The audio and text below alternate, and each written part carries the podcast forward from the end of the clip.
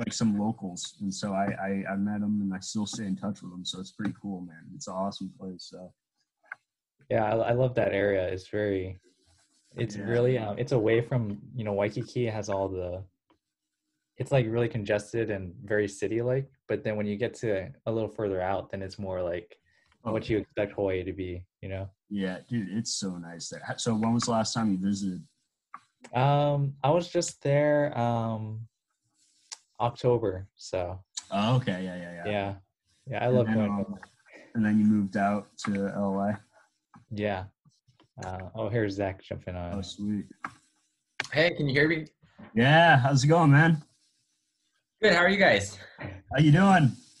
Good to see you. I'm Kevin. Awesome, Kevin. Uh, how's it going? Pretty good. Huge fan of your stuff, man. Super pumped uh, that you were able to take the time today. So just Oh, talking about that too. So uh, I have full stacks in the house, so we're I'm hyped. I'm ready to go. So Love it. Love it. So, so Kevin, he interviews like a lot of like um different celebrities or sports people um Cool. for for your podcast, right? So you Yeah, yeah, doing this, um for with a bunch of different people too. oh, that's yeah. awesome. Cool. But I'll, I'll let you guys get to it. I'll, I'll um I'll turn off my video and my mic too. Okay. Yo, I Thanks for appreciate it, man. All right, sweet. Um, how's the day going? Dude, it's going well so far. We're uh, doing an Insta Live series right now, so we're every day, uh, Monday through Friday, interviewing some cool people just on uh, just on Instagram Live. Um, Right. Which I've seen. I've seen a lot of people actually doing that now, which is cool. yeah There's just so much. Uh, I kind of love seeing the creative types uh, Mm. when they're stuck at home. Like you see all this energy shooting all these different Yeah. new directions, which is kind of fun. Yeah, I um I saw your video with the professor like a couple days back. I thought that was really cool. I, Oh, he was rad. He was so cool too. Um, I had never met him before, but uh, obviously had heard of him and seen his videos and his trick shots too. I mean, some of his moves are Mm. incredible. yeah, I, we uh I actually was fortunate to be able to interview him too. So like he was one of my first interviews. So That's awesome. pretty cool that I have both of you guys. So Yeah.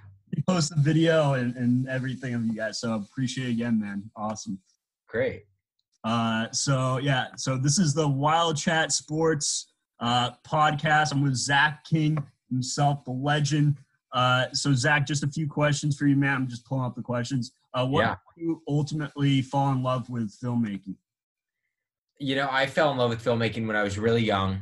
And I think it was the idea that you could convey these different emotions Mm. and uh, get them. And I thought it was incredible that it was like in these series of pictures. Once I learned that there was like 24 frames in a second, Mm. uh, and then you just string all those frames together in those seconds and you make these stories. Um, but I, I didn't notice my family, you know, when they would watch a movie, they would either be uh, crying or displaying some emotion or laughing. And I thought that was amazing that you could almost curate that. Like I found it fascinating that as a storyteller, you could put these series of images together with music and um, sound and design this experience. And so I, I kind of think if I wasn't doing filmmaking, a similar thing is like Imagineering, where you can design this experience for the audience and you're trying to lead them through a certain journey. So that's what that's when I how I fell in love with it and what I what I love about it. Yeah, no, that's awesome, man. Um, you know, you're sto- you know, so you you graduated from Biola University. Um, so your first year you applied to film school, right? And Right. you you didn't you didn't um get in the first year. Um, so how how were you able to like handle that and then like able to keep going and, and look at where you are today? I mean, it's crazy. It's like awesome, man. Yeah, I think it's a it was a in the time in the moment I thought it was a really sucky time because I had applied to film school. That was my plan for the last I don't know up to that point like eight years to go to a film school. Uh, like I knew from a young age I wanted to do that. That I was going to either go, you know, down to California somewhere in the Hollywood region and get a film degree.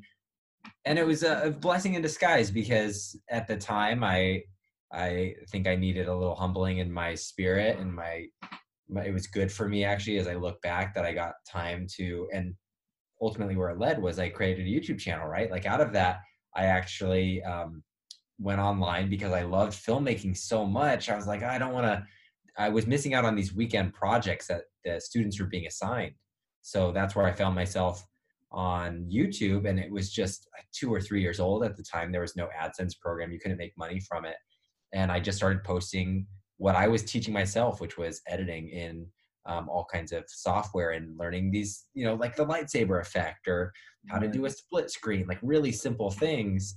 But that you know posting them online led to me growing a small audience and and that you know over the years has grown as different platforms have come around but um yeah it just i think whenever you face a wall in your in your career your trajectory of what you want to do either find a different way or you know there's tons of creative solutions to it and it's mm-hmm. just i think you'll often find an alternate route which may be uh, it's unexpected but doesn't mean it's any less uh, joyful or, or satisfactory Right. I mean, it's incredible, man. I mean, you so you started uh Jedi Kittens. Uh, was that in your? Yeah. Or? that was in my door. That was in the film school. Um, Jedi Kittens was created.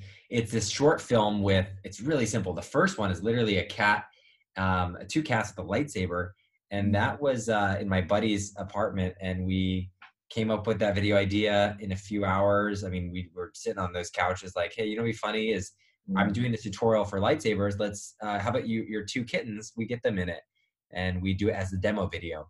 And we just happened to post that demo video by itself and it garnered the, the, the news's attention and different, we woke up to a bunch of stations have, having played the clip and we were like, oh my gosh, what? Like people care about little short clips on YouTube. Um, so maybe we can make short films. And so they grew from there. Mm.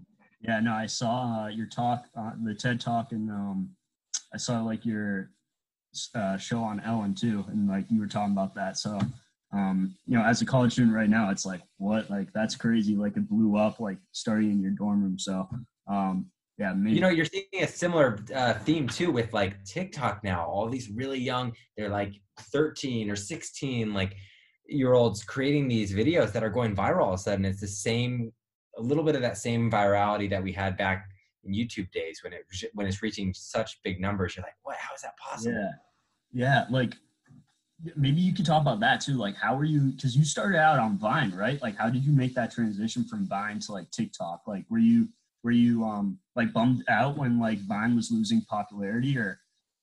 The one platform that I've always been on uh, steadily is YouTube.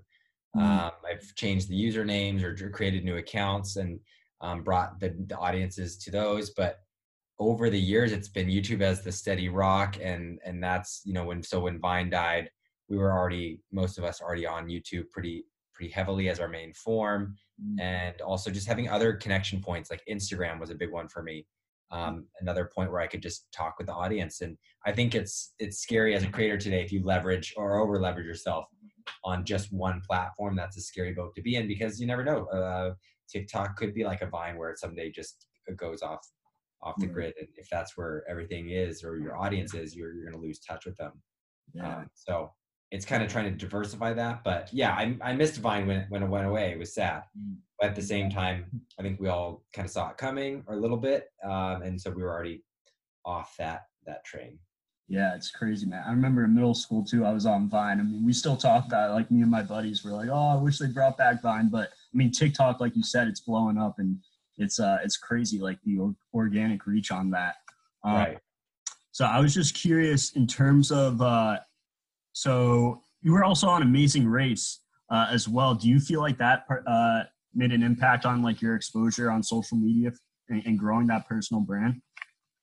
Yeah, it gave me so in terms of exposure, Amazing Race is interesting because it was a broadcast show, so it does. I think uh, maybe it adds legitimacy, but it was funny. It didn't it didn't add any more followers anything but it, it, added to the depth so my audience that did watch it they got to spend more time with me or they were rooting for me. And i think it's really powerful when your audience can be physically and emotionally rooting for you. Uh, and, and it's something like the amazing race it's it's so easy to uh, be like oh yeah i follow him on you know vine or whatever and now you're getting to see him and his wife and um, a little more of their interactions so um, yeah, following that journey is definitely impactful, and um, and of course the race was super fun too. So uh, I don't know if you're into yeah. uh, like being active or or yeah, yeah. going exploring, but like if you are, you should apply to the Amazing Race. That was yeah. I mean, maybe I, I, might have to after this crazy time. I mean, I've been stuck in here like crazy. We're all gonna want to. Yeah, and unfortunately, the current season they were shooting, they were like three episodes in. They had to cancel and go on hiatus to bring everyone back home because it just uh, the outbreak happened.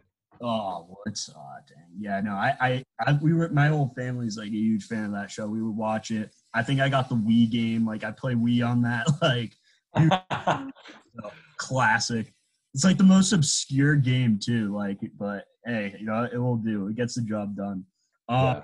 So in terms of like how, how were how long did it take for you to be, actually be able to like monetize on social media? Like how were you, um, you know, because you t- really you're big on like personal brand and like from some of like um like things I've heard like uh you, you have the patience to like keep you know growing that personal brand and then you know focus focusing on like monetizing later. Like how, how maybe take us through that process of like Yeah, um, monetization on on the internet is a a tricky thing, especially as there's more. Um, I, I don't want to say competition, but just more people. And if my my category is kind of uh, in the content creator realm, there's there's millions of content creators around the world now. Um, back even when there's Vine, you could probably count in the tens of thousands. Um, so it's become a profession that I think they pulled their uh, U.S. kids last year, and then 35% of them said they want to be YouTubers a full time job. And um, it's a tricky thing to monetize because you want to always have a, an authenticity to your audience, one where and a trust, where anything I promote, I really want to believe in it, whether it's a a food, and it's not always be easy in the beginning um, because you get your first brand deal and you're excited just to take it because finally someone believes in you to give you a little budget to create a commercial or an ad spot. And um, so over the years, it, it's taken years to refine like what brands do I really love and care about. Obviously, right behind me, you see a bunch of Legos. Like Yeah. I did a project with Lego a few years ago, and uh, it was like really, it was incredible because it's a great brand fit. So I always tell content creators when you're looking to mon like I, I really discourage people from joining the space just because they see, oh, I've heard as an influencer you can make this much money, or as a content creator I could full time just work four hours a week, make a video. Like that's not uh, the case. Um, I know every content creator I know works their butt like works 80 hours a week, um, and for years without making anything. So I say never get in, into it for um, like any career really, but the, for the paycheck, it's you gotta love it. And then in terms of monetization, find the brands, write it out early on, like you know yourself really well. Like what brands do you love? If you're sports related, and, and you know you write down like, oh yeah, like I love, really love Wilson, the brand, like make the best basketballs or X, and um, and like you write down your dream brands, and that's that's still our guiding light to this day. Like one of them was, did a project with Turkish Airlines, and it wasn't uh, it was a dream project. It was like, how can we make the coolest uh, safety video, you know, and, and the shortest? Like they were always like eight minutes long, and and when you're on an international flight, then they play it again in a different language, and you're Yeah. like, oh, it's just too long, too Yeah. much, too boring. And so we we went out to make the shortest and the coolest, and we were able to partner with a really cool brand, Turkish Airlines, who allowed us to do that. Mm, Pretty much let us, you know, run free right. um, on one of their planes for a couple days while in, on the ground while we we shot it. And I think it's like things like that that if you're passionate about it, it'll show to your audience. And they actually, you know, we saw a huge reception to our Middle East audience and international audience who flies Turkish, Mm, um, and they were they were stoked for me because they knew that journey of trying to get that that brand relationship. Right. Yeah. No. Absolutely. I know you're on a time crunch. Uh, just like a few more questions. Uh, you know, just let me know how much time if you have to go right now. Sure, sure. No, I'm good. All right. Um. So in terms of like, uh, you know, you talk about like content creating is like a full time job, like 80 hours a week. You know, some people that you know do that for multiple years without making uh, money um, or monetizing off of it. Um, maybe talk about like after college, like how were you able to balance, you know, creating content versus, you know, did you have another occupation at the time to balance that off to to make up for the expenses of uh, content creating? Yeah. So what I did was early on, I never there was no monetization on YouTube. I think that came a couple years or that I back then you even had to apply to get partner program. Like it was more it was really prestigious to get. And so I didn't have that for a couple years, but what I did do was I created these courses. Like my my channel was all about teaching filmmaking and I I mean I made hundreds of videos that were I loved them. I love the quality of them. I love what I taught and I put it out there for free and I felt really good about it and it was never this weird upsell. It was just, hey, if you ever, if you want to one support me going through film school, but also if you want like the 10 hour training version, like I made another course over the past few months, and I put I was actually shipping the DVDs out of my office. It was on, and then we switched to digital downloads uh, by the time I was graduating. But I was um, yeah fulfilling these DVDs out of my dorm room, and that paid for um, that was a great income. That would pay for my school. That paid for um, my living expenses after I graduated, and that was actually the job, the occupation I thought I was going to have for probably the next couple years. Or mm-hmm. I was mm-hmm. down to do that the rest of my life. Like I loved teaching right. filmmaking, and it, there was an, a really strong audience and customer base for that. That what I was te- teaching, and so I loved that world. Yeah, and, and that was through um Final Cut Pro, right? Like you gave. I was yeah, Final Cut Pro. I was teaching motion. Uh, there's there's a bunch of soft like there was DVD Studio. There was a bunch of stuff that doesn't exist anymore. Mm-hmm. But um, yeah, all that software I knew backwards and forwards. Yeah, no, that's awesome, man. Uh, just uh, two more questions. Uh, you know, you've worked with a lot of different kinds of celebrities and influencers. Uh, you know, who who's one influencer that I know it's tough to pick. Was there one that really stood out to you uh, over the past you know couple years or over the course of your career? Yeah there's a lot of i mean there's so much talent on the internet you know there's there's a lot of influencers. One of them that comes to mind that i've had a close relationship over a couple years is um, aaron benitez who runs he, he started when i was doing final cut king work he started a channel called vfx bro and we would collaborate and one of the things we did really well was we just shared notes of what we were learning whether it was a new algorithm change a new way uh, to do descriptions in youtube um, how to do uh, email funnels to our audience at the time for the, the or shipment fulfillment centers. Like we we're both doing a similar thing in teaching. So over the years, um, really respected what Aaron's done and his channel. Now he's got a channel called Aaron's Animals yeah. that he's developed over the past couple years, and it's really been able to grow. I mean, his videos get like 40 million views on YouTube each time. It's it's just insane. freaking crazy. And, and, with TikTok too, it's just like everything's blowing up now. I mean, yeah, yeah all, all your videos are like everywhere, man. Like first first thing I open TikTok, it's like your videos are everywhere, man. It's so funny. I showed my uh, friend like the the first video I saw of you was the Harry Potter broom. Oh yeah, with the, with the mirror, and I showed my friend, and I was like, "Yo, check this out." He was like, wait, what? Like he had to watch it like three or four times, and he was. I like, love that video because we show you how he did it, right? But you're just still like, wait, what? Yeah, yeah, yeah. No, literally, like he watched like five times, and he was so mad at me because like he, I don't know, it was hilarious. So uh, that that was like the first video I think I, I saw of yours, and that like immediately after that, I was like, all right, I got I gotta check out the rest of these, man. This is yeah, right. Maybe just talk about how uh, any last question any advice you have for people who are trying to uh, grow their personal brand?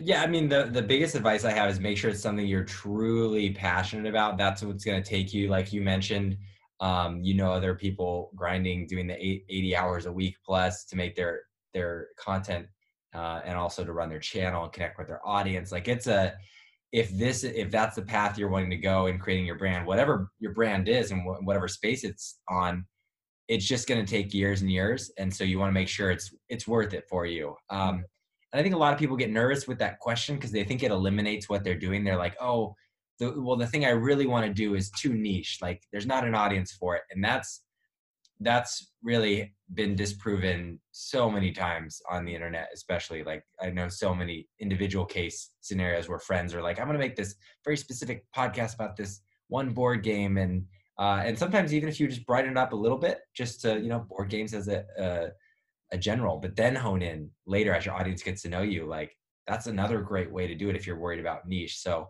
i say make sure you love the, what you're doing and then make sure it does have a, a targeted kind of niche um, so that it can get a little uh, get some roots and take off. Yeah, no, absolutely.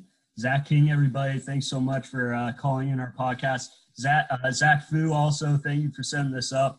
Uh, yes, thank you, Zach Fu. If you guys ever need anything, like I'll work for free, man. Like I'll do, I'll brand out Zach King Studios from out here and spread the word as much as I can. Huge fan of yours. Uh, I'll do whatever it takes. So appreciate you taking the time and huge supporter. So let me know if you guys ever need appreciate it, Kevin. Yeah.